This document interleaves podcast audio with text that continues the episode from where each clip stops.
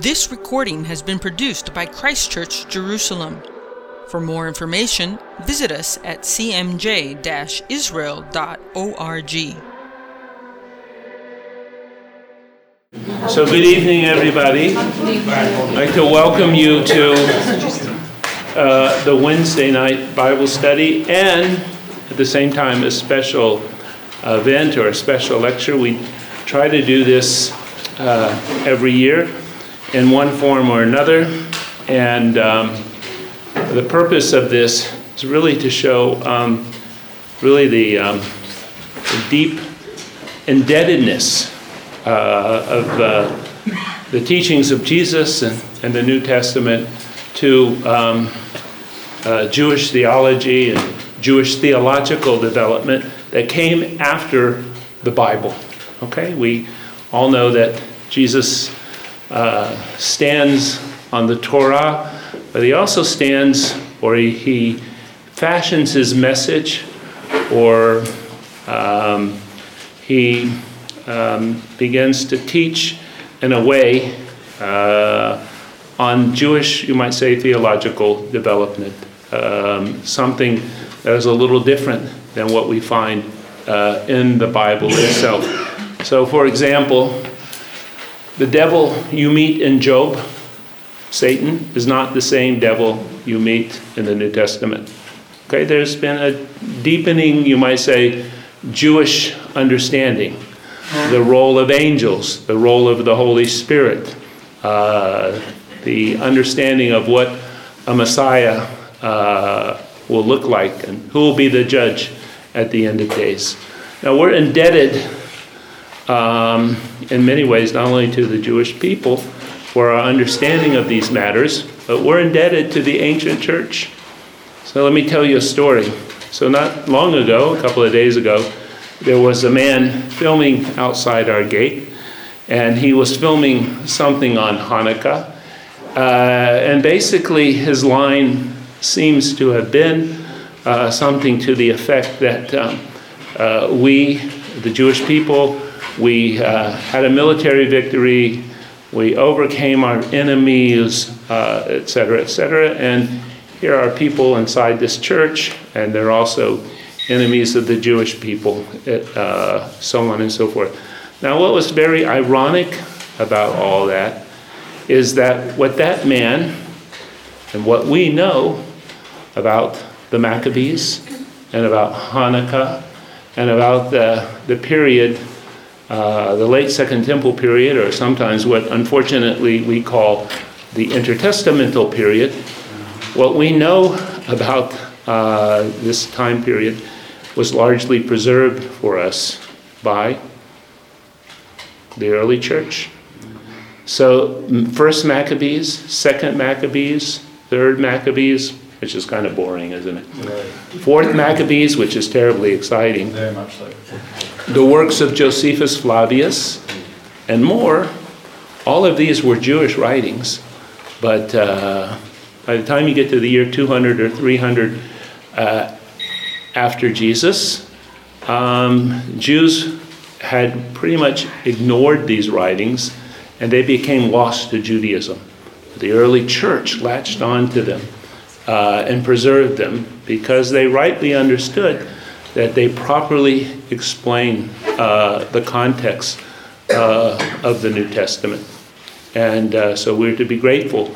The early church, uh, the Catholic Church, especially in the West, the Orthodox Church uh, in the East, monks in Ireland, for example, spent many an hour copying Josephus or copying the works of Flavius uh, uh, first Maccabees, second Maccabees, uh, and they're preserved for us to this day, thanks to their efforts. I'd like to make one further thing clear is that uh, while we believe that Jesus um, and the teaching of the New Testament theologically owes much to the Jewish context of its age, the New Testament and Jesus himself does present a unique message.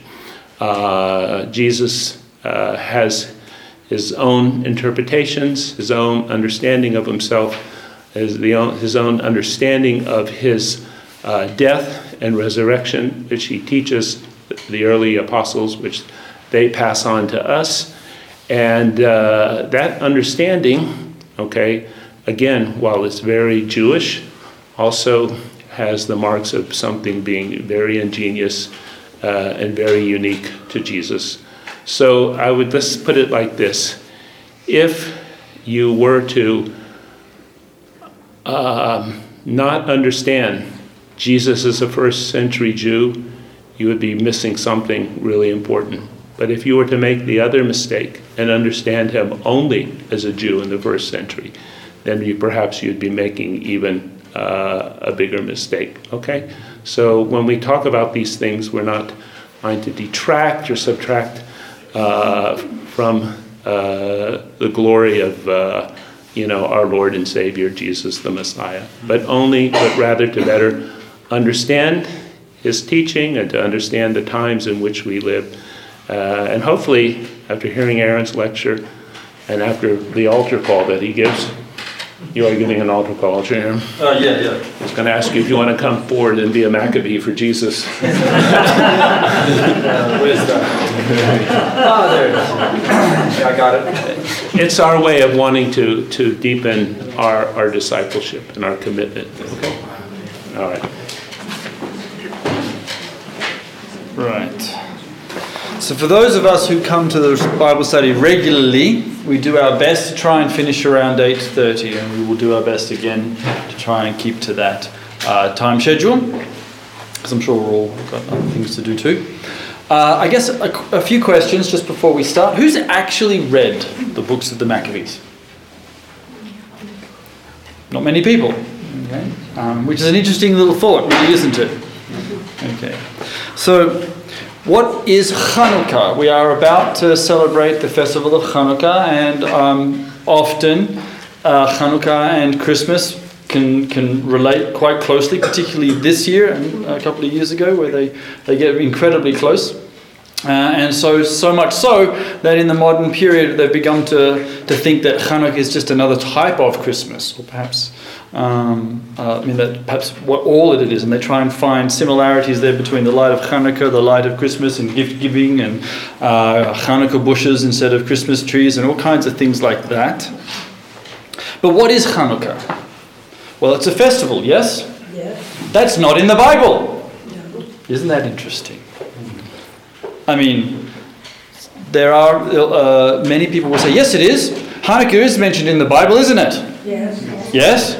It's one verse in the Gospel of John that says Jesus went to uh, Jerusalem for the feast of dedication. And you go, great, good. Now tell me about Hanukkah from that verse.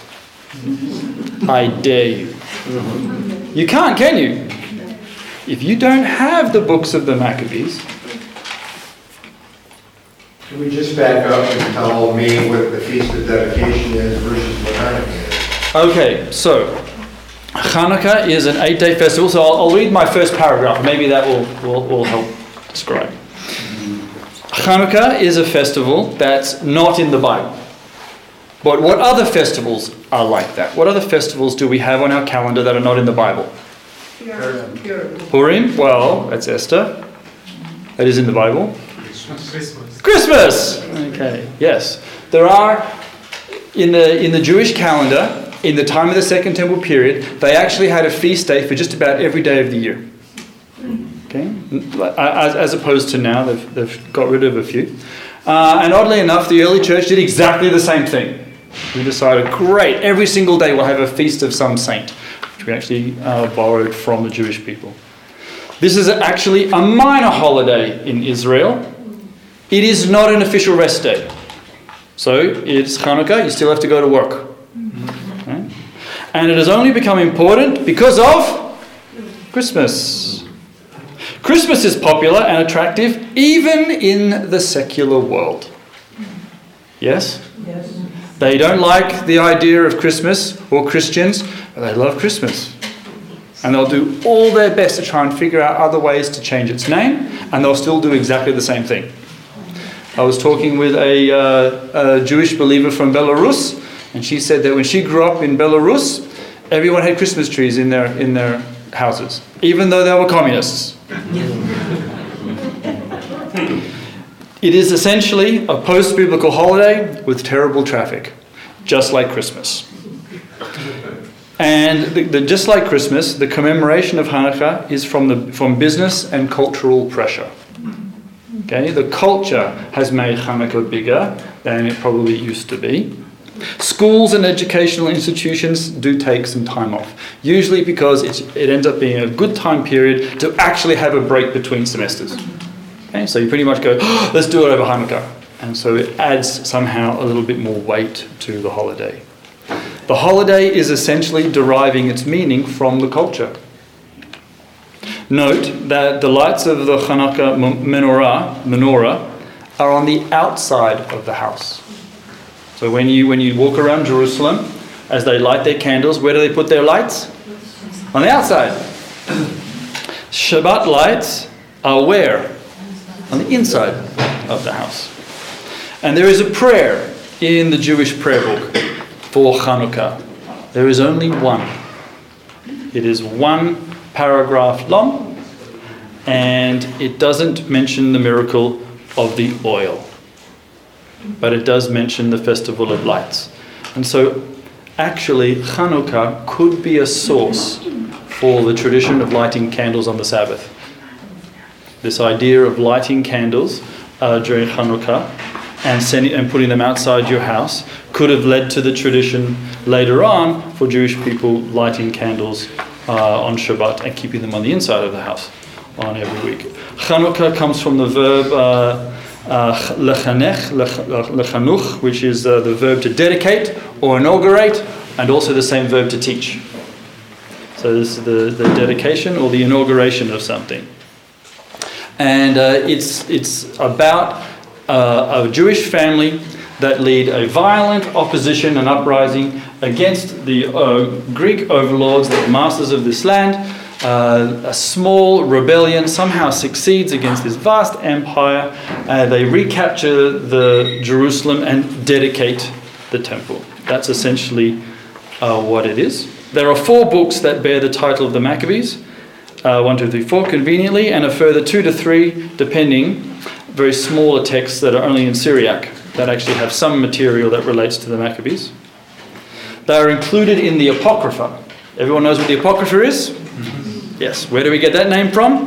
We actually get it from a guy called Jerome. Everyone know who Jerome is? Okay. Right. Jerome is a, uh, a saint these days. Um, he was translating the Bible from um, Hebrew and Greek into Latin, which later on became called the Vulgate. And he did it in a small town called Bethlehem. And you can go and visit his little little tomb, uh, little room there. He did it in the year 386. What's so important about Jerome, or translating the Bible into Latin? Two things. One, Latin was like English today. Right? It was the language of the world, the business language of the world, the internet language of the world. And so you had these scriptures in languages no one could read. So what, what did, he, did he want to do? Let's make it into the common tongue. The fact that about 100 years later that language died out is irrelevant because at the time it was a really big deal. And he did something else that was amazing. He decided that he would base his translation on Hebrew. Until 386, what language were we reading the Bible in? Greek. Yes, we were. We were even reading the Old Testament in Greek and so called the Septuagint. And so Jerome came along and said, Nope, we want to get back to the Hebrew original, so I'm going to translate my Latin from Hebrew. And uh, Augustine wrote some letters to Jerome, which we still have, complaining about this and telling people, please don't do that, because it's confusing the pants off all of us. Okay? Uh, and so uh, that's the reason why sometimes in our New Testaments they will quote verses from the Bible that are not in our Bible. So, like for example, the book of Hebrews will quote verses from Isaiah that are not actually in your Isaiah, they're in Greek Isaiah. We're all thankful that Jerome did this because it took us back again to the source. He himself was anti Semitic, but that's irrelevant. And because 1 and 2 Maccabees appeared in Septuagint, it was included in the Vulgate and has since been preserved in pretty much every copy of the Bible since, including Martin Luther's Bible. So, all those good Protestants out there, the Maccabees are in your Bible too. Are there any Anglicans pre- present? Maccabees are in our Bible. And so, for those who follow the uh, Anglican lectionary, the uh, book there are apocryphal books that actually included in our in our reading list. One Maccabees has a Hebrew original, although the text we have is in Greek. It's from an unknown author. None of them actually give you their names. And it deals with the history of the Maccabean family from approximately 175 to 134 BC. It deals with the military uh, part of the, of the uprising. It deals with the sword of the Maccabees. God is not mentioned in Maccabees number one, just like the scroll of Esther. So you have a Hebrew original that talks about how a Jewish family overcame the most powerful empire of the day, well, maybe the second most powerful empire of the day, uh, with the sword. And they did it. Second Maccabees is a Greek abridged version of potentially a Hebrew original, but that's never actually been found. And it has a lot of added theological uh, interpolations, including praying for the dead, the theology of martyrdom, and community offerings versus a complete lack of interest in the temple, intervening prayers by saints, and creation ex nihilo. It, in, it changes the focus from the sword to defeating the Greeks through prayer, through fasting and repentance, and angelic assistance, and lots and lots of God. The real enemy were not the pagans, they were the Hellenizing Jews who attempted to embrace Hellenism. Three Maccabees is included in Greek, Armenian, and oddly enough, Moravian Czech Brethren Bibles. Do we have any Moravian Czech Brethrens here? Okay, so it would be in your Bible. Okay, it has nothing to do with the Maccabean revolt against the Seleucids. Instead, it mentions some of the setting, some of the characters that are in Second Maccabees, and deals with the theological theme of apostasy in the diaspora. Fourth Maccabees is in the canon of the uh, Georgian, uh, Georgian Orthodox Church. It is a philosophical and theological treatise with angelic appearances, just like in Second Maccabees. The blood of the martyrs brings the saving activity of God. And in chapters 17 and 18, we encountered the martyrs dying for the sins of the nation. And the land was purified due to the death of the innocent.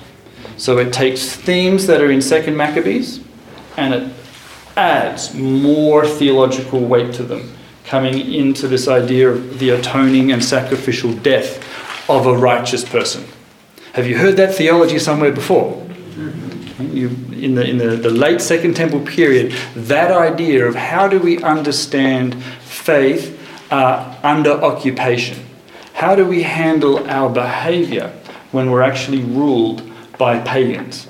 How do we continue our faith and belief towards God when our leadership is becoming corrupt?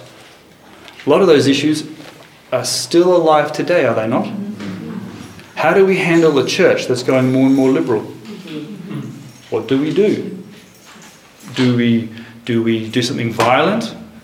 Do we do something less violent? Do we pray more, fast more? Like what what do we actually do? Some of those same issues that are being dealt with about 200 years prior to Jesus those, are interestingly enough some of the issues that we're still doing today. So, what's interesting for me, having lived here for 21 years, is that the Jewish people celebrate Hanukkah, an event recorded in books that are only preserved in Catholic and Orthodox Christian Bibles. Is that not irony? and yet, also true, all of the books all of the books of the Apocrypha are written by Jews. Okay, and they are preserved by Christians. Isn't that also ironic? And so I think, as David had, has suggested, we owe a great uh, debt to the early church fathers, to the Catholics, and to the Greek Orthodox for preserving uh, these texts for us. They give us a hint of the world and the life and world of, of, of Jesus, which we would not have. If you actually read the books of the Maccabees, you will note an absence of one major event, and that is there is no miracle of the oil. So, if I had asked anybody at the start of this lecture, Tell me about Hanukkah. What happened at Hanukkah? What would be our most likely response? We would say that a small um, Jewish family overcame a vast Greek empire most of them died. It was tragic, but finally they did it. They cleansed and rededicated the temple. And they, as they were cleaning up uh, the temple, they found a small jar of oil. You heard the story? Yes? And they poured it into the, the, the menorah, but there was only enough oil for how long? One day. One day. And they needed to make some new oil. And new oil takes how long? Eight days. Okay, eight days. Or seven days, whichever, yes. And, um, and on the eighth day, you can use it. And so uh, they lit the candles, and then there was a great miracle, right? And somehow this, this oil burnt for, for, for eight whole days before they could make new oil. You, never, you don't find that in any of the four books of Maccabees. You don't find it in the prayer. The one sole prayer that the Jewish people have in the prayer book for Hanukkah, oil is not mentioned. And it is not mentioned in the Mishnah, which is the, the uh, first 200 years uh, of Jewish rabbinic literature. The uh, why not? What happened? Why did they miss including such a special event that is now totally synonymous with Hanukkah? Because it never occurred. And actually, that's the, the Jewish guy saying that. that is true. Well done, Chaim. So, when did the oil appear in the story of Hanukkah? Actually, the miracle of the oil appears very late, in the 6th century in the Talmud. Now that's approximately 600 years after the Maccabees. Okay. The real miracle in the books of the Maccabees is that a small, non trained Jewish army defeated the mighty Greeks, one of the most well equipped, well funded superpowers of the day. Once again, God fought for his people. Yes? That's the miracle. The rabbis and the sages did not agree with the messianic theology of the Maccabees, however.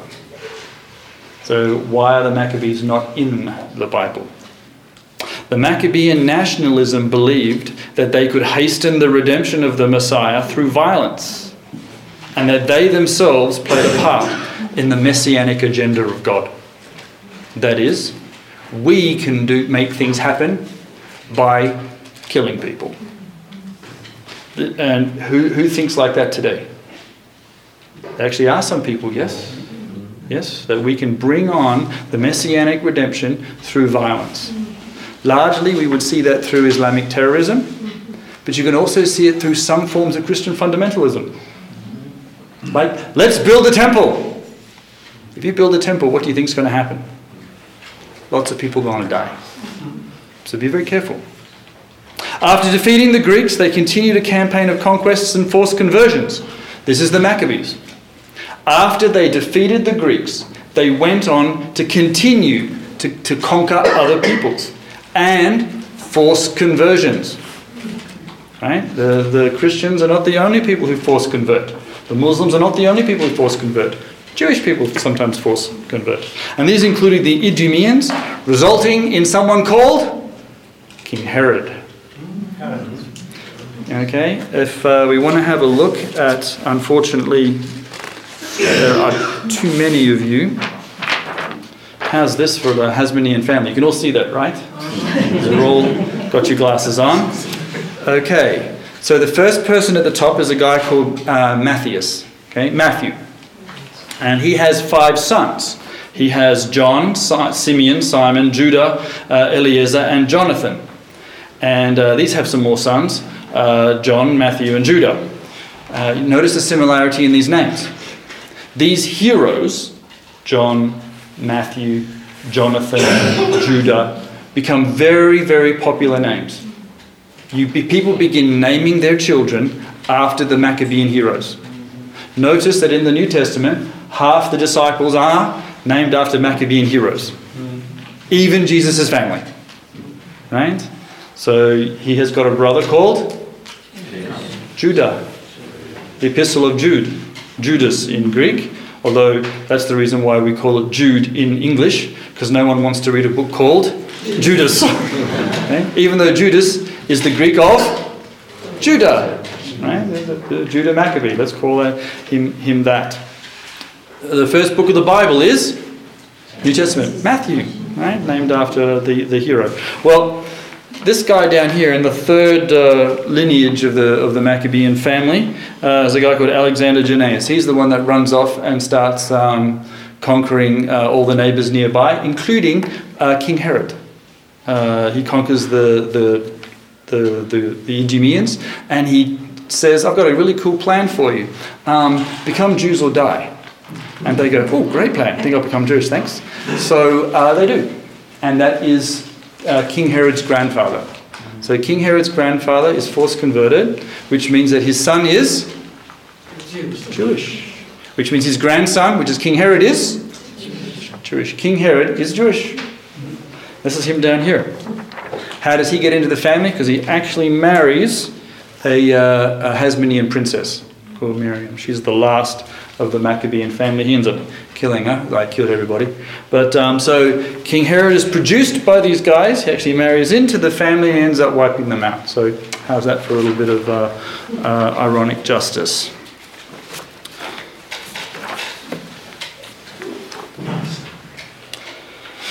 So they uh, and they also convert the Gentiles of the Galilee. So, in the uh, First Temple period, uh, the Jewish people are dispersed. The Galilee is uh, heavily inundated by the Gentiles, so much so that by the time you get to the prophets, Prophet Isaiah, what do we call the Galilee? The Galilee of Gentiles. Gentiles. Yet it's supposed to be the territory of Zebulon, Naphtali, Issachar. Okay, it's supposed to be that territory, but they're not there anymore. And so it's known as the Galilee of the Gentiles. And so when the Maccabees go up there, they, they grab a few of them and force convert them. And then they think, well, we'd better really populate it with some, some other Jews. So they force move Jewish people from the south and replant them in the north. And guess whose family that is? Jesus's. Right, Joseph's family. Joseph's from the tribe of Judah. He's supposed to be down south. But his family is forced north, okay, only to return during a census. And so this all happens during the, the Maccabean family. So they're not as heroic as we might think, are they? The Maccabees slaughtered the Pharisees in mass crucifixion. This is the death penalty that they have adopted from the Greeks and the Romans because the normal death penalty for Jewish people is stoning. In revenge, the rabbis completely failed to mention or write about the Maccabees during the Mishnaic period. Okay, so we don't like them very much, so we won't even write about them. They were trying to downplay the disastrous nationalistic fervour of the Maccabees, which had resulted in successfully getting rid of the Greeks, only to invite the invasion of the Romans and the subsequent destruction of the temple. So the Jewish people get rid of the Greeks, hooray, and then the family goes bad very quickly. They make themselves kings, even though they should not have been kings. Why not? Because they're not from the tribe of Judah. They made themselves priests. They should not have done that. Why not? They're not the tribe of Levi. And so by the time you get to the, sec- the late close of the Second Temple period, you have a corrupt priesthood, you have false kings, uh, and what they had done is they had in a civil war with each other that one family even invited the Romans in. And so uh, the end result of this nationalistic messianic fervor is social disaster. And so the, the res- uh, one result or one, one, one result of this is to downplay any form of nationalism. It's dangerous. It leads to disaster. It was only much later uh, that the rabbis of the Babylonian Talmud sought to replace the miracle of a military victory with a miracle from God. So they did a play on words with the Maccabees. In Hebrew, the Maccabees descended from the Hashmonim family. Shemen in Hebrew means oil. So Hashemen means the oil. And it sounds very similar to Hashmonim. Hashemen, the oil, to the family of the Hashmonim. So thus was born the miracle of the oil. 600 years after the military victory over the Greeks and the rededication of the temple. Jewish festivals are often eight days. Why? Good question, I hear you ask. when you wanted to purify the altar in Exodus 29, Leviticus 8, they defined the, the, the days of Miluim as lasting eight days when you wanted to dedicate anything. Thus, a pattern had begun. How long, how many days is Passover? Eight days. How many days is Sukkot? Eight days. So when you had a new, a new uh, uh, holiday that you wanted to add to your calendar, how many days was it going to be? Eight days. Eight days. So we threw another eight day festival in there. This is also influencing the Jewish Christians, the Messianic Jews. When the Messianic Jews have their own calendar, the Jewish people, so they've got a calendar, they want to dedicate a new event that God is doing in the world through the Messiah. You turn uh, uh, an eight day festival of Holy Week. Passover was eight days. Jesus was killed at Passover. Ergo, Holy Week becomes Sunday to Sunday, an eight day festival. Now, a little quick, quick uh, history of the Greek period after Alexander the Great to try and understand a little bit of the background to the Maccabean period. Alexander the Great. Uh, everyone knows who he is? Yes? Right, the Macedonian who rose up and defeated the Persians and charged across the world. On his deathbed, he declared, rather stupidly, that his empire must go to the strongest of his generals. How many generals did he have? He had four. So, this guaranteeing completely that his kingdom will fly apart in a civil war. Quickly, Ptolemy Soter grabs Egypt, which was the breadbasket of the world back then. And he also takes Alexander's body, which he took to a city called Alexandria. okay. Like a lot of these guys named uh, cities after themselves. In fact, Alex- Alexander made, left a lot of cities after him. Uh, so he has the hero's body, a relic, an icon. He's getting legitimacy for his claim. Okay, uh, Perdiccas immediately attacks, this is another general, Ptolemy, and dies. Then Seleucus, another general of Ptolemy, grabs Mesopotamia and, st- and teams up against another one of the generals who's based in, in Europe called Antigonus. Then Ptolemy II, uh, so basically all the generals of Egypt start their own dynasty and everyone calls themselves the same name. Okay, so everyone starts calling themselves uh, Ptolemy living in Egypt. He builds the Pharos Lighthouse, one of the ancient wonders of the world, and the Library of Alexandria, okay, which in that library they will collect every book in the world, including the Septuagint. In the second century BCE, Judea was governed by the Seleucid kings. They were based, their headquarters was based in Syria. Many of their leaders were called Antiochus, and they built cities named after themselves called Antioch. And so by the time you get into the New Testament, you're constantly going to cities called Antioch. They went to Antioch and they went to another city called, conveniently, Antioch. As successors of Alexander the Great, they were patrons of Greek culture. The word cosmopolitan describes this Greek approach to life. The term is based on the Greek words meaning world citizen. The idea is that a person's identity is not determined by birth into a particular nationality. You're a citizen of the world. What countries are trying to do that today? Europe. You're not German, you're not French, you're European. Okay? This is not a new idea. What does the wise man once say? There is nothing new under the sun. So the Greeks in their world were trying to say that everybody can be Greek. It doesn't matter where you come from, what you need is good education. So once you learn some Greek and get educated in Greek philosophy and start adopting Greek customs, people could advance socially and become citizens of the wider Greek world. They'll become citizens of the earth. Not, a, uh, not a new idea. This cosmopolitan ideal clashed with the conviction that the Jewish people were God's chosen people, special, unique. This issue became clear in the context of something called a gymnasium. What's a gymnasium? Athletic training was common throughout the Greek world, but athletes trained and compete, competed unclothed, and Greek men were not circumcised. So, to participate in gymnastic life more fully, some Jewish men had their circumcisions surgically reversed. Okay? So that they could become part of the wider world. The problem was that circumcision was a sign of God's covenant with Israel. And therefore, traditional Jews insisted that those assimilating into Greek culture had abandoned Israel's covenant with God and therefore was a national sin. So we have a conflict of world, uh, world views, world perspectives. One saying that there is a God and God loves the world and God wants to bless this world, and so God wants to bless this world through a small people group called the Jews. Another worldview says there are lots of gods, or no gods, and we're all the same. There are no unique races, no one is special, and we'll all just learn one language, have one identity, and that will bring world peace. Interesting, isn't it?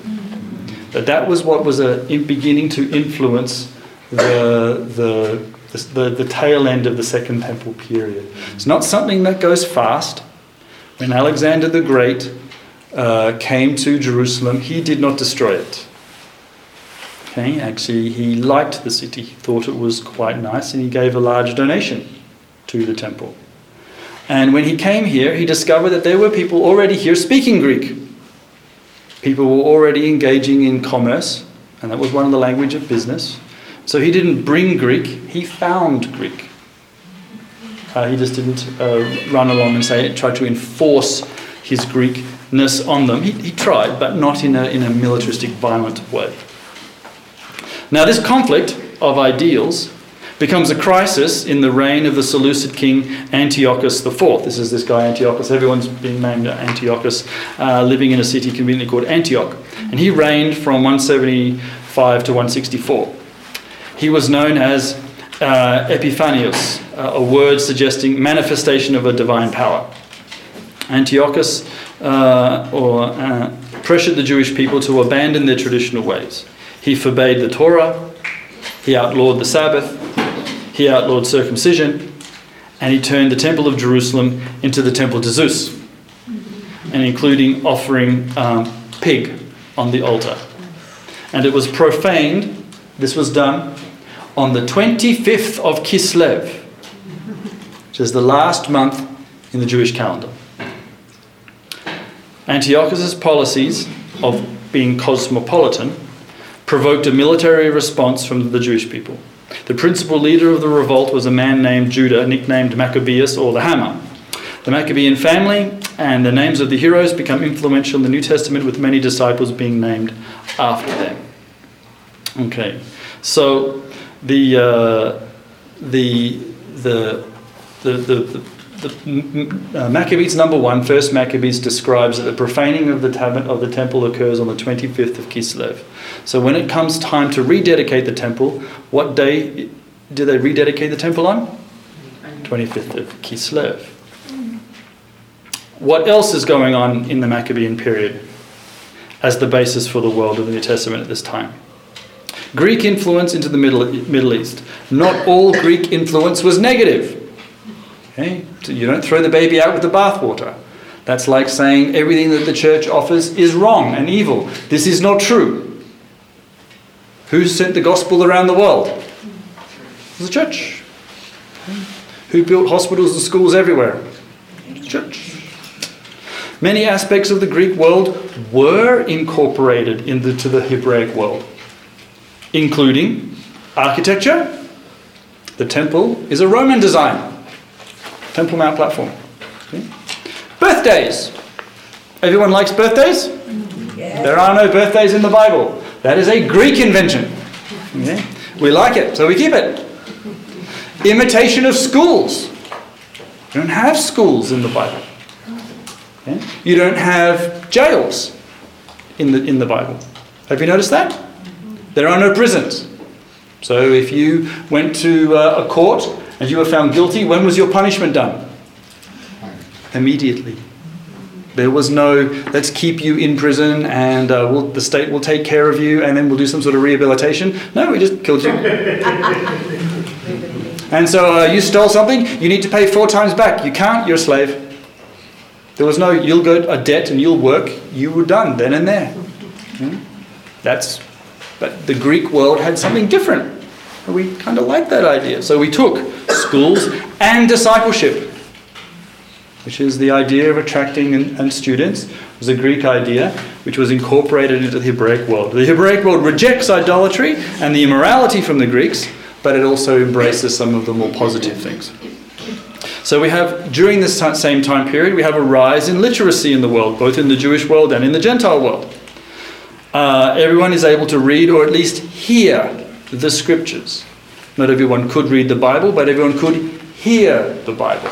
Not everybody obviously had a Bible; those things weren't didn't exist. But you would go to the synagogue; someone would read it for you, so you would hear the scriptures. Faith comes by.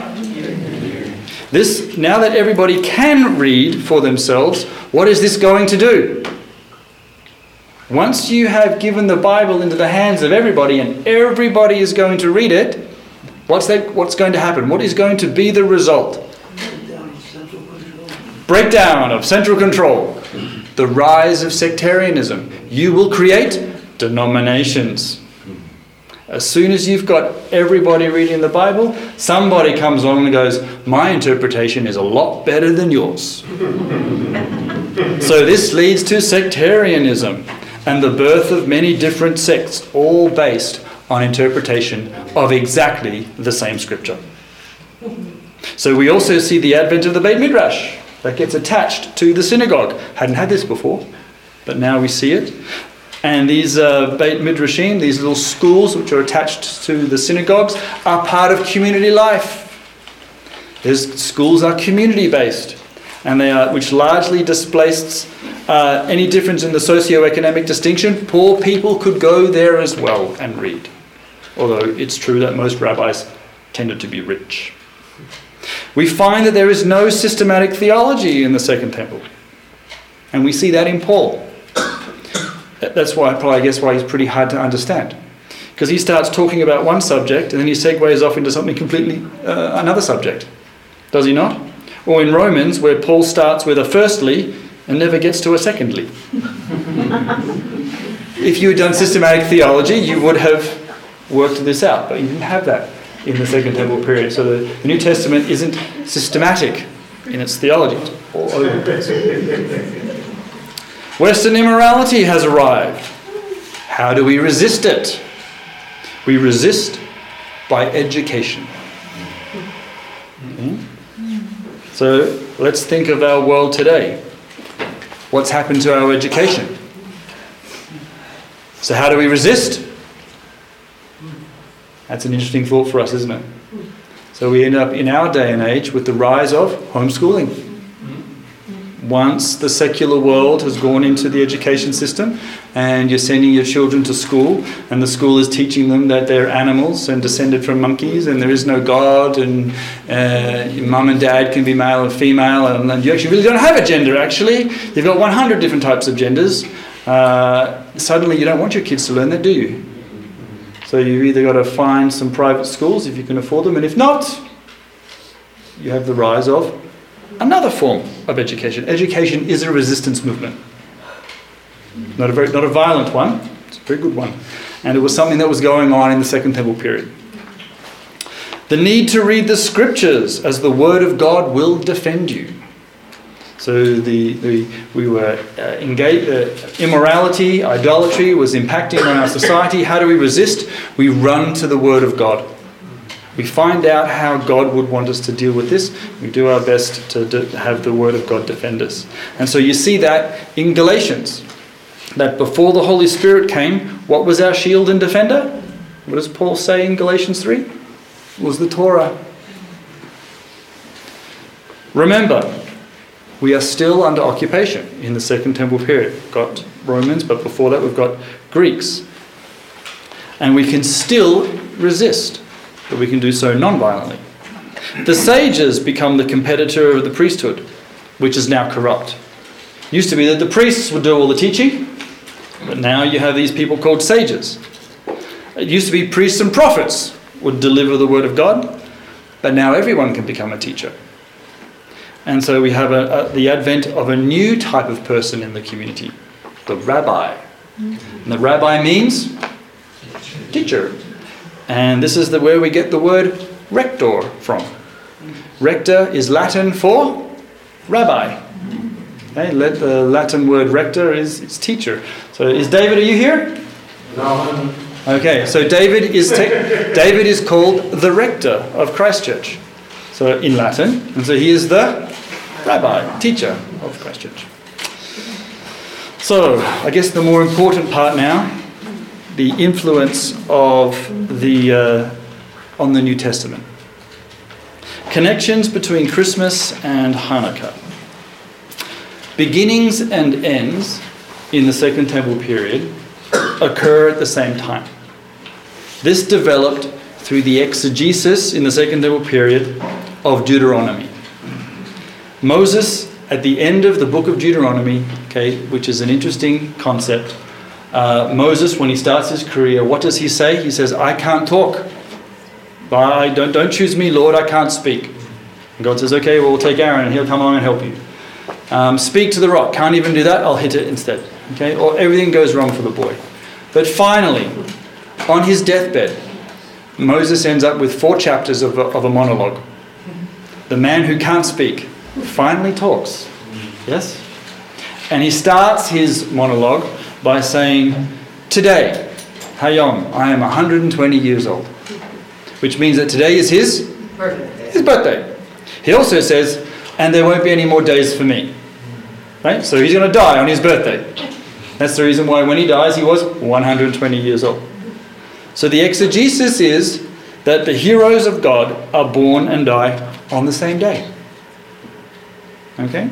So you find that Abraham, when he died, he was 175. He wasn't 175 and a half, then 175, and if he just waited two more weeks, he would have made it to 176. Okay? 175. Therefore, when did he die? On his birthday. And this is the reason why all the heroes in the Bible know when they're dying and they all call their family in for a final blessing. Do they not? How do they know that? Okay? There's So was Jesus born during Passover? there you go. And so early Jewish, and so, so first of all, the temple was profaned on the 25th of Kislev. Therefore, beginnings and ends occur on the same day in the same fashion. That, that means the temple must be rededicated on the 25th. Got to make sure it's done. And if heroes are born on the same day, early Jewish Christianity, early Jewish Christianity, uh, well, not modern Jew, uh, Messianic Judaism, but early Messianic Judaism, uh, followed the same pattern that heroes were born on the same day. You know when Jesus died, it is Passover. So the tradition is that Mary becomes pregnant, the angel visits Gabriel at Passover. Okay? And uh, which is interesting because, again, according to Jewish tradition, the first woman, the first virgin that heard the voice of God and disobeyed, what's her name? According to tradition, when does she bite the apple? Passover. Okay, according to the tradition. And so, how do you fix the problem? Remember, beginnings and the ends always occur in the same fashion. If a virgin heard the voice of God on Passover and disobeyed, how do you fix it? You have a virgin who hears the voice of God on Passover and will obey. What's the first king that Israel has? And from the tribe of Benjamin. So Israel is supposed to be a light to the nations. We're going to have a king, we're going to establish a kingdom, it's going to be a beautiful kingdom, we're going to follow the laws of God, we're going to just the, we're going to share the light to the Gentiles. Doesn't happen. So we're going to have an apostle who's going to take the light to the Gentiles. What's his name? Saul, from the tribe of? Okay, It's going to be always in the same way. So if Mary becomes pregnant with uh, Jesus at Passover, nine months from Passover, what's your holiday? it's Hanukkah. On what day do you dedicate dedicate the temple? The 25th. The number of people and people that read the internet and keep saying the same stuff that Christmas is based on some pagan holiday really need to go and read those pagan holidays. When actually was the Saxon feast of Yule and Saturnia or Saturnalia? When were they celebrated? The winter solstice. When is the winter solstice? 21st to the 22nd. So you keep missing it. Plus, this does not explain why the Greek Orthodox, 400 million other Christians, celebrate Christmas in January. Okay, for the Orthodox, the, the, the, the Orthodox Christians, which we as Protestants have a tendency never to talk to, which is a real shame because they're preserving a lot of uh, good stuff. Uh, they celebrate Christmas on the 6th and 7th of January. And uh, so if they're trying to cancel out a pagan holiday, man, are they missing it by three weeks every year. Okay? So they're not borrowing from a pagan holiday. Its actual source comes from a, a Jewish exegesis. It's just some rubbish we keep telling ourselves again and again and again until we believe it, until we forget that it's actually a lie. And, uh, and so the 25th of December comes from the Maccabees. And, uh, and the idea that Jesus himself is, uh, is born uh, in this time. Okay. In Jewish tradition, beginnings and ends have to occur on the same day. So we have to have the temple destroyed on the same day, yes? Which is the 9th of Av. Okay. Yet, when you actually read 2 Kings 25, it says that it was destroyed on the 7th of Av. And when you read Jeremiah 52, verse 12, it says the temple was burnt on the 10th of Av. Okay, hang on a second. Was it the 7th? Was it the 10th? What's a day in the middle? No. Yay! So it becomes a tradition. And a tradition's a good thing. A tradition helps you theologically. Okay? And, uh, and, and in fact, Paul himself says, hold to the traditions that I've been teaching you. They'll guide you. They are not something inherently evil. So, um, we have half an hour. Are there any questions so far regarding the, the, uh, the historical basis for uh, the, the Maccabees and the, and the, the theological understandings that, that, um, the, of the Second Temple period? It's more about uh, the Eastern Orthodox Christians. Sure. about the January date. Mm-hmm. Can you explain? They're on a different calendar to us. We, they're following still a Julian calendar, and we are following a Gregorian calendar. Uh, while we might think, often we look around the world today and we think everything that we see going on today has been going on for a thousand years. Okay, the last country to actually adopt the Gregorian calendar was in 1923. That was Turkey. Okay, so the Gregorian calendar has not been as widely as accepted as everybody likes to think. It's the one we've got right now, but it certainly isn't the only one. In fact, everybody's got calendars. Okay, we've, uh, so the Greeks, the, the Orthodox are on another calendar. Chinese are on a calendar. Is, Islam's on a calendar. Uh, Jewish people are on a calendar. The world's on a calendar. And it's okay as long as we can all figure out how to get to the coffee. We're fine. Yes. Okay? I mean, let's let's face it. I mean, who actually invented time? It was the English. Yes. Greenwich Mean Time. All right. Which is really cool because it means the Germans can't have lunch until the Ameri- uh, English tell them it's one o'clock. Okay. That's pretty cool for us. But uh, but it, the, the, so the Greek Orthodox are on their their interesting time. Uh, Wasn't the, when Jesus born, the Roman calendar only 10 months? Hence December Deci and October Octa? Yep. So, Yep. I'm not 100% sure what the Roman calendar was or when they were having, but we're not worried about December. That's the modern day that we do it. What we're worried about is the date, the number 25 of Kislev. Kislev is the last month of the Jewish calendar. So once you start getting lots and lots of Gentiles involved, okay, and the calendar, the last month of our calendar is what? December. So we quickly go, well, it's very easy. The last month of our calendar is December. 25th, bang. Without thinking that in the Jewish world, that what is uh, Kislev moves. Right? Sometimes it's over in, okay? yes, and sometimes it's way over here. And so it, fluctuates. It just, it's just one of the ways that comes along where once we get to the, the final date, bang, we, we, we pick it. Oddly enough, the uh, Catholic Church actually celebrated Hanukkah okay, until uh, 1506. And um, until recently, it was like the last hundred years or so, it might even be even be less. The Maccabees were actually saints, and they well they are still saints in the Catholic Church, and they had a feast day. But the uh, the the the, feast, the, cal- the Roman calendar, Roman Catholic calendar filled up so much with feast days they have had to pull them off. They might add them on a bit later, but but it does it does show us that uh, even to the 1500s, the the Catholic Church was still celebrating Hanukkah because why? It's in their Bible. Right? They were the ones actually reading 1 and 2 Maccabees. So they actually did it. And then some bright spark in the 1500s went, hang on a second, the Jews are doing this. All right? So when is the Gregorian calendar? When does the Gregorian Calendar, start? I'm not 100% sure. Is it 15 something? 15. Yes. So then, so they, the, the Gregorian calendar is initially proposed in the 1500s. Can't remember exact date. I think it's like 1540 something. Right? Anyway, but it's not immediately adopted by everybody. So it takes time for different nations to embrace uh, that calendar. Okay. So, yes? Yeah. Why did the Protestants reject the Apocrypha? Why did the Protestants re- reject? Okay, not first of all, not all Protestants have rejected the Apocrypha.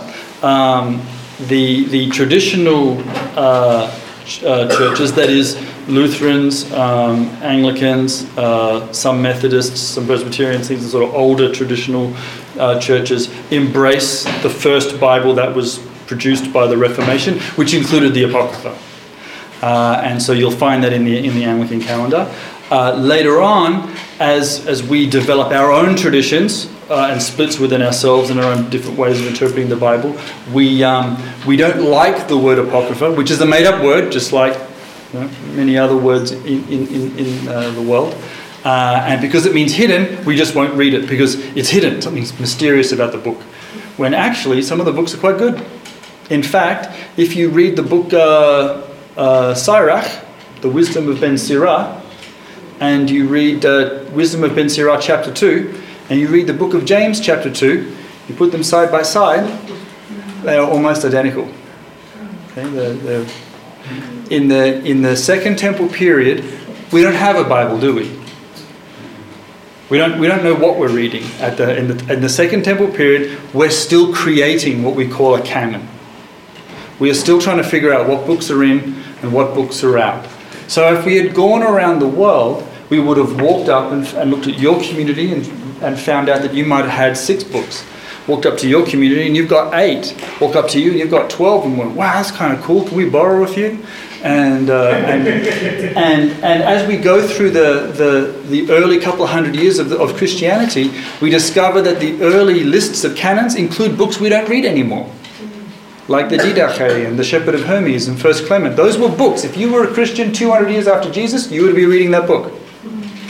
And uh, it, it just highlights that. Um, uh, oh, here's another thing. At the time of Jesus, what language did most Jews of the world read the Bible? Greek. Greek. Most Jews at the time of Jesus actually spoke Greek. Okay, lots more Jews in the West than in Israel. And so in Israel, we might have some Hebrew speakers, but what are we reading in Babylon?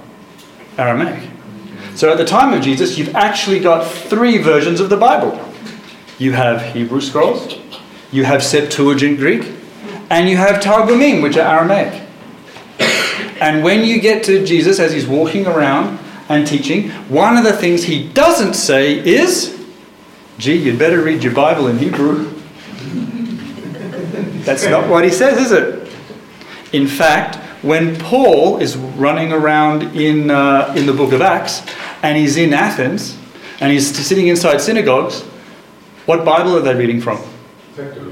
Septuagint. They're reading Greek. And you never get an argument in the, in the book of Acts that says, boy, Paul went to Athens and he convinced those Greek speakers to switch to Hebrew because that was the holy tongue. Okay, it's become that way where we think we've got to make sure we understand the Hebrew. I mean, that's what, that was Jerome's big deal, but it didn't seem to be Jesus's. And it didn't seem to be something from the apostles. What was important was you read your Bible. Okay? And so in the Second Temple period, we've got lots and lots of material, lots of books. We're trying to, it's nothing systematic. We've got lots of sects. We've got a rise of education. We're all trying to reinterpret some of this stuff. Of also what's going on, Hellenism has been coming in. It's been coming in for hundreds of years, but now it's getting a little even more violent with our current rulers, and we're under occupation. In fact, we're always under occupation. Have you noticed that? Okay, as soon as we get rid of the Greeks, man, we bring in the Romans. But then we even occupy ourselves for a while. And so you've got to start to theologically think how do I resist occupation? Do I do so militarily? Do I do so violently? For example, the, the, the, Hasmonean, uh, the Hasmoneans, the Maccabees, uh, they've got a hero that they can admire, Pinchas. He's a, he's a nice hero of the Bible, isn't he? Right? We get um, Phineas. Phineas. Phineas. Yes, we get uh, he get he stabs a, uh, a, a Jewish guy and a Midianite girl. Yes, with his spear. So and and what does God say? God says this guy has zeal. This guy is fantastic. Not only that, I'm going to make a covenant, a brit shalom. It's the only time that that, that word is used. Those two words are together. A covenant of peace with, with the house of, of, of uh, Pinchas, Phineas. We don't know what that means. Uh, I've yet to read a good commentary because it says, I'm going to have a, a, an eternal covenant with this family. Wow, my gosh. Now, I've, I have studied some midrashim on this, uh, even to the point where they'll say that uh, one, one group of uh, midrashim will say that um, Pinchas didn't actually ever die then, because it says, I'm going to establish a covenant with him forever. He never died. So there's some wandering Jew wandering in the planet. no, I'm serious. Okay, it's, it's a tradition. I'm not saying I believe it, but it does show you that people are looking at the text trying to figure it out. They've also got this character. God blessed him. So then, then the, the Maccabees, did they not succeed initially? Yes. But it still ends up in disaster. So I've got to reinterpret these texts. I've got to figure out, well, if his zeal and he starts killing people and God thinks that's great and gives him a covenant, I've got to figure out how to interpret that in the light of what I see happen to the Maccabees. I've got to figure out how can, can I, um, should I resist Roman occupation? And so when it comes to the teachings of Jesus, what does he say? He says, when a Roman comes and asks you to carry something one mile, what do you do? Carry it two. You don't resist violently. It's not going to bring about the kingdom that you want. Okay? In fact, the kingdom already here. And so you can actually theologically begin to reinterpret uh, the same texts, okay, but uh, in, in, in, uh, in a, also in view of, of history and tradition. This brand of interpretation did ended poorly. And it, was, and, it, and it resulted with a corrupt priesthood, a corrupt temple, a new group of uh, occupiers, uh, an embrace of paganism and Hellenism, and too many Jews assimilating. So we'll defend ourselves. We'll defend ourselves through uh, new interpretations, fresh zeal for the law, but perhaps not as violent as that in another way. Uh, and so, because um, in, in, in, in 1 Maccabees, when Mattathias dies, because he doesn't live very long, he starts the revolution and he does it in the same way as Phineas. These, uh, the Greeks were running along in 1 Maccabees saying, You need to uh, offer sacrifices, pigs, on your altar. Someone gets up to do it. He stabs him in a place called Modin and runs off into the, into the jungles or the hills and uh, forms his rebellion with his five kids. But he only lasts a year and dies and passes on the, the mantle to, to the next kids. I mean, half of them die, so it's, it's all quite tragic. But in his speech as he's dying, he says, Have zeal for the law, be zealous for the Torah. And in his way, that meant what? War, violence. And so by the time you get 160 years later, where that violence didn't work out, you still had the phrase, be zealous for the Torah. But now it's actually meaning something different. So when Paul comes to Acts, in Acts 21, Paul comes to Jerusalem, and the leaders of Jerusalem say, Look at how many of our priests who are zealous for the law. They're not running around killing Romans. They're, they're not doing any of that, but they're zealous for the Torah, but now in a non violent way. And it's having a better effect. The kingdom's actually expanding. Instead of trying to, trying to do something violent and, and actually bringing in the kingdom, it actually has an, a, a, a counter uh, effect. So, one of the branches of interpretation that we get is we go through the Bible and we, we say, well, we need to find characters where rebellion is wrong. And rebellion in Hebrew is what word? Any, any Hebrew speakers here? Mered. Okay? Mered is a rebellion. Well, we've got a very famous hero in the Bible with that name Nimrod. The nun, anachnu, means we rebelled. And what did he do? What was he famous for? Okay, building something in, uh, in, in the land of Shinar. What do we build in the land of Shinar? Tower of Babel. Okay, so why did we all build up? What happened to the first time that we rebelled against God? What did God do? Sent the flood. So we remember this. Whoa, next time we rebel, what might happen? Better go up. Okay, so, and God's like, well, I won't flood the world this time, but I'll, I'll confuse all, your, all the languages, and we end up with Babel, Babylon, you know, all that um, confusion and, and, and play on words. But rebellion in the Bible always ends up being negative. That becomes the, the, the late Second Temple period uh, understanding is that um, you don't, you don't uh, engage in violent activity to bring on the uh, eschatology. God will do that. In fact, the angels might do that. There's already a war going on in heaven anyway, but you can pray into it. You can wait for it. You can long for it. You can fast for it. You can spread the message. But you yourself are not going to, don't pick up the sword uh, to, to do it. Um, some other little snapshots that appear perhaps in, uh, in, in, in, in, the, in the, the late Second Temple period uh, and early New Testament, which is the Second Temple period book, is um, in Hebrews 11, we uh, read this, uh, this, what seems to be an allusion to Second Maccabees chapter 7 where in Hebrews it says, Women received their dead by resurrection. Some were tortured, refusing to be released, that they might rise to a better life. Know, okay, who's the book of Hebrews talking about? Who are these women who, who didn't spurn torture and they, did, they were looking, longing for the resurrection?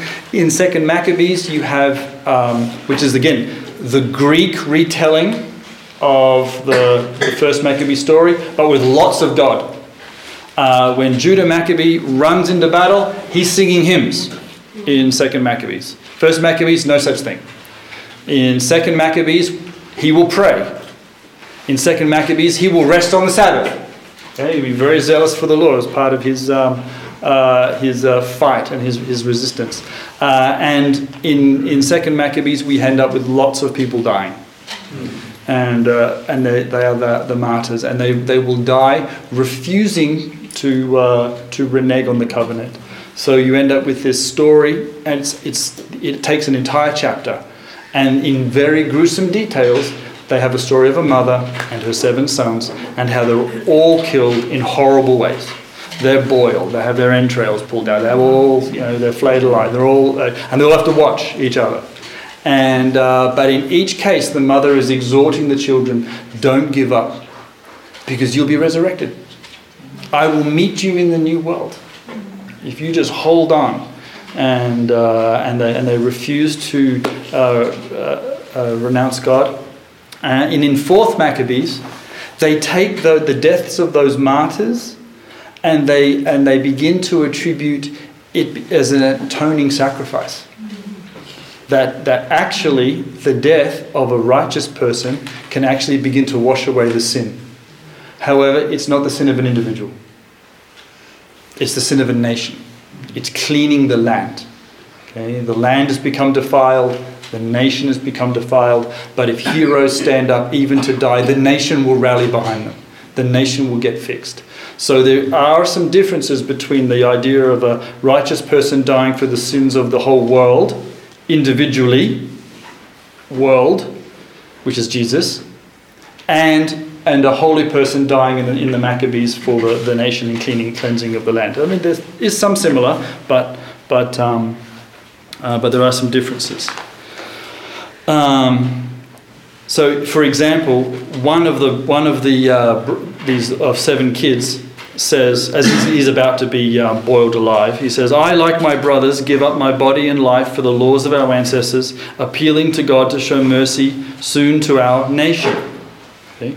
And through me and my brothers, bring an end to the wrath of the Almighty that has justly fallen upon our nation. So he's giving this final death speech in front of his mum, and he's saying that, uh, look, may my death uh, have some way of healing the sin of, the, of our nation. Um, okay, so the theology of martyrdom uh, crystallizes during the Maccabean period, probably because lots of people were dying and they needed to, to create a reason for it, a new way of thinking through these things. Why are bad things happening to good people? You already had hints of people dying for this, the nation in the Hebrew Bible. Who's your example? Moses. Moses wants to die for the people. And what does God say? No. Hmm? So the, the first time you have a person dying for the sins of the people, no, no, don't kill them, kill me. God says, no, doesn't work that way. Okay? But later on, you begin to interpret, no, wait a second, you can. Okay? Now the idea of sacrificing oneself enters the Jewish world through the Greek Maccabees. Now, isn't that interesting? Not through the Hebrew Maccabees. It comes through the Greek influence. Okay? So some parts of it are good, some parts of it are bad. The differences are, of course, as I've mentioned before, that in Maccabean literature, the dying is for the nation, not individual atonement, and doesn't involve forgiveness. Okay? So you can, there are things that you can do to sanctify the name, and they are all done through your actions, not just through temple worship. Especially now that since the temple has become corrupt, this has already actually been developed in the in, as an extension of replacing sacrifices for prayer and repentance, which we will find in the book of Daniel, which is Aramaic influence. Okay, so in the book of Daniel, what do we find? We find a young Jewish boy the temple is destroyed. He is carted away into uh, captivity. He serves pagan kings faithfully. He has angelic visitations. He has dreams and prophecies. He never once is able to offer a sacrifice for his sins, can he? And yet, no angel ever comes down and says, I'm going to give you a vision uh, of, uh, of a statue and the four empires that are coming, but don't worry, when you die, you're toast, dude. You're going to hell because you can't pay for your sins. It's not mentioned, is it? So you begin to already have this idea okay, the temple's been destroyed, now what do we do about sacrifices? But that doesn't seem to be an issue for, uh, for Daniel. And so they've already begun to think about it. And so once again, when we get into the second temple, into the late, into the second temple period, we have the temple again. We're back to sacrificing. This is very good. Except temple suddenly goes corrupt. Now I don't want to go to that temple and give them those sacrifices, but that's how I, I need to, to make atonement. So I need to rethink my atonement. And it's through prayer and repentance. Notice when, when Paul is running around the book of Acts and he goes to Greece and he goes to synagogues, what does he not say to the Jews in Greece? Y'all can't offer sacrifices to the temple. You're all stuffed. He doesn't say that. He proves that Jesus is the Messiah through Greek scriptures. Because that's the point. Sacrifices are fine. If you can have the opportunity, great. If you can't, pray. But you can always repent. Okay? And so repent and that's the call when you get into the New Testament, repentance. Okay? You've already developed this idea in the Second Temple period that repentance is the key. In fact, it becomes so powerful they even create a midrash that says repentance was even made before creation. and they actually get that from a psalm. Okay, Psalm 90, which actually says that uh, before there was a mountain, before God called the mountains into existence, He said to man, Teshuvah, return. And the word, and so there's there's, there's, there's a, it's, a, it's a midrash based on that psalm that says, "Wow, when before God made the world, He made repentance." Okay. Uh, okay, so Um, violence, and particularly messianic violence, gets us into trouble. Therefore, we begin to downplay all forms of messianic violence. Okay. Angelology. We're going to talk about some angels before we have uh, donuts. You do find angels in the Bible, do you not? And what do they do? They send messages. Okay, they have the, the, the sort of role of uh, being an influencer by communication, and um, uh, except that there is one one difference. There's one angel that actually does do something very physical. What's his name? The angel of death. Okay, but most angels don't. Uh, uh, impact you physically. Notice also that when we find angels in the New Testament, what is one of the things angels don't do? They don't share the gospel. Okay, an angel comes to Cornelius, does he not? In Acts chapter 10. Now you would think that uh, the angel comes to Cornelius and says, Listen, we've uh, been listening to your prayers and your almsgiving and your charity. Your good deeds have also made it to heaven. Uh, I've got a message for you. There's this guy called Jesus, and he died for your sins, and it's all fantastic, and you should believe in him. What does he say? Get some of your soldiers and go and find a guy called Peter. He's got some amazing to tell you. Why don't you just tell me? But for some reason, the role of, of heaven is not to do that. That's actually the role of a human. But in the Second Temple period, they, it, they, they, had, they were, they were um, trying to figure out what the role of an angel was. We had some angels that engaged in physical uh, violence, and there were those that just tended to seem to be lots of talking um, and sharing and sort of influencing the world through, through voice. Uh, there is one incident in, um, in, and most angels in the Maccabees also just influence you through their, their voice. They give you encouragement angelic appearance in the, in the Maccabees. They come and keep going, Judah. Don't give up. You know, we're all rooting for you up there in heaven, which is something that you find also in the uh, New Testament, yes? There's a cloud of witnesses.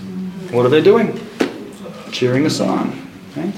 There, is this, there is one incident uh, which is very bizarre uh, where Jeremiah appears to, um, to Judah Judah has had some problems. He's lost quite a few battles in a row now, and he's getting a bit discouraged. So Jeremiah shows up and, uh, and tells him to be strong and have courage, and then at the end of his little thing, gives Judah a golden sword. And you, you, when you read it, you think, where does that come from? Okay? It's you, you rarely see objects of heaven come to earth. Right? So somehow this, this, this, that normally does not happen. Uh, so not 100% sure where the influence on that one came from, but um, it's, it sure beats um, Arthurian legend, does it not? Okay, with the Lady of the Lake and her sword. So this time we get Jeremiah and the golden sword and Judah. Okay, that's in Second Maccabees. The other thing that uh, they, they so, so in, in, in, in the Maccabean period, heaven and earth are close. They're incredibly close particularly in the Holy Land. There are various parts of the planet where heaven and earth literally touch. One of them is Mount Hermon, okay, um, where in other, other Second Temple period literature, that becomes the site where the angels descend in Genesis 6. Okay, and perhaps one of the sites for the Transfiguration, where when Jesus goes up on top of a mountain, he gets to this place where heaven and earth meet, and you end up with the Transfiguration uh, event. Uh, another one is Temple Mountain, and the idea of Jacob having his dream and ladder and heaven and earth meeting. Okay, uh, and so uh, in, the, in, in the Maccabean period, you see this where heaven and earth meet, and you get given weapons, and you get given encouragement, and uh, all that kind of stuff. But also, heaven can influence this world. In Maccabees, earth can also influence the next world. How can it do that? Uh, in Second Maccabees, uh, Judah comes across an army of Jews that had died. They had fought a battle, and, uh, and they decide to bury them, which is a good deed. As they're preparing to bury them, they discover that each of these uh, humans, uh, people, has an idol to a false god. And they say, oh my gosh, this is the reason why they all died. They're idol worshippers. So, oh. Uh, what happens to idol worshippers? Do they go to heaven? So they, he takes a collection of money and he buys sacrifices in the temple for their sins. You hang on a second. He also prays for the dead. And so it might explain one of those bizarre phrases that you see in Paul, where we baptize for the dead. That in the Second Temple period, I'm not saying that's the connection, but in the Second Temple period, the, the, the idea was that heaven and earth connect. Heaven can influence this side, this side can influence that side. And then in the New Testament, there's little glimmers of heaven's watching. The cloud of witnesses are watching. And if, and if they can't do anything about it, what's the point of watching? so you, there is this idea that actually that world can influence this world. Uh, and then there's a weird verse where it says we baptize for the dead. You think, what, what is that all about? I don't know. But there does seem to, in the Second Temple period, there is this idea that this, this side of, of creation can actually influence uh, that side. I'm not saying I agree with it, I'm just saying that, that, it, that it is there. Okay. Um, at that, or you're gonna get uh, angry uh, email.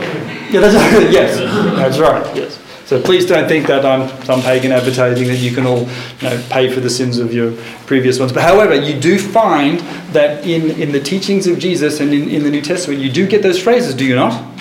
Yes? That, um, uh, you, that you can baptize for the dead. What does that mean? Um, if you sin against, uh, sins against the Holy Spirit will not be forgiven in this life and in the next, meaning perhaps other ones can. Right? No, sins against the Son of Man. Sins against the Son of Man. Man will be forgiven in This this world? life and the world, in the next. and in the world. next world. Sin against the Holy Spirit will not. Yeah. So there is there is this sort of it, it's a bit more complicated than we perhaps might like to think. But in the Second Temple period, remember, we've got lots of, of new ways of thinking about the same texts and how we're wrestling with understanding the ideas of uh, messianic redemption, the kingdom of heaven, uh, violent uprisings, uh, prayers, angels, uh, corrupt temples, uh, false priesthoods. Yet, within this world, where do you find Jesus? In the temple. Corrupt as it is, he says, No, no, this place should be a house of, of prayer for all nations. I'm going to do some of my, my best teaching here. Uh, and, and, and so it's a, it's a, it's a, the Second Temple period is a, is a wonderful, vibrant world, um, allowing a lot more uh, expression, I think, um, a lot more, a lot more thinking outside the box, perhaps. Like if you thought like that today, you know, get yourself into some very dangerous ground. And maybe that's a good thing.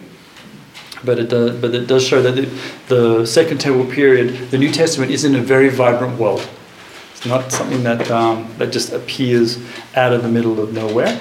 And, uh, and there's lots of wonderful traditions which we can learn from when we read Second Temple period Jewish literature, which I advocate. Uh, I don't think you should all just read it by yourself in the, in the Second Temple period. When did you read the Bible? You read it in groups.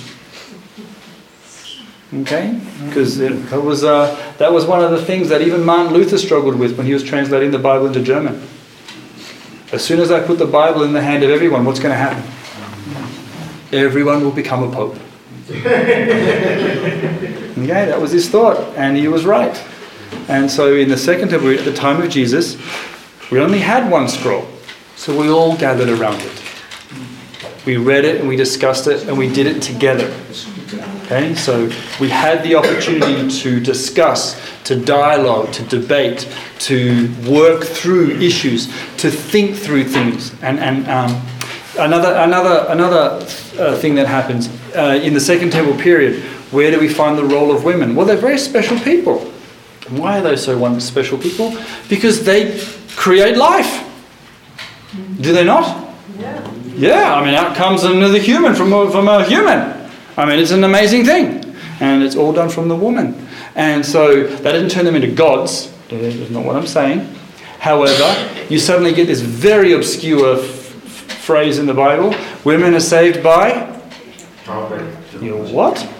Because in that world, they were wrestling with this idea that yes, God made the world, and yet within His creation, He put a very special role for women.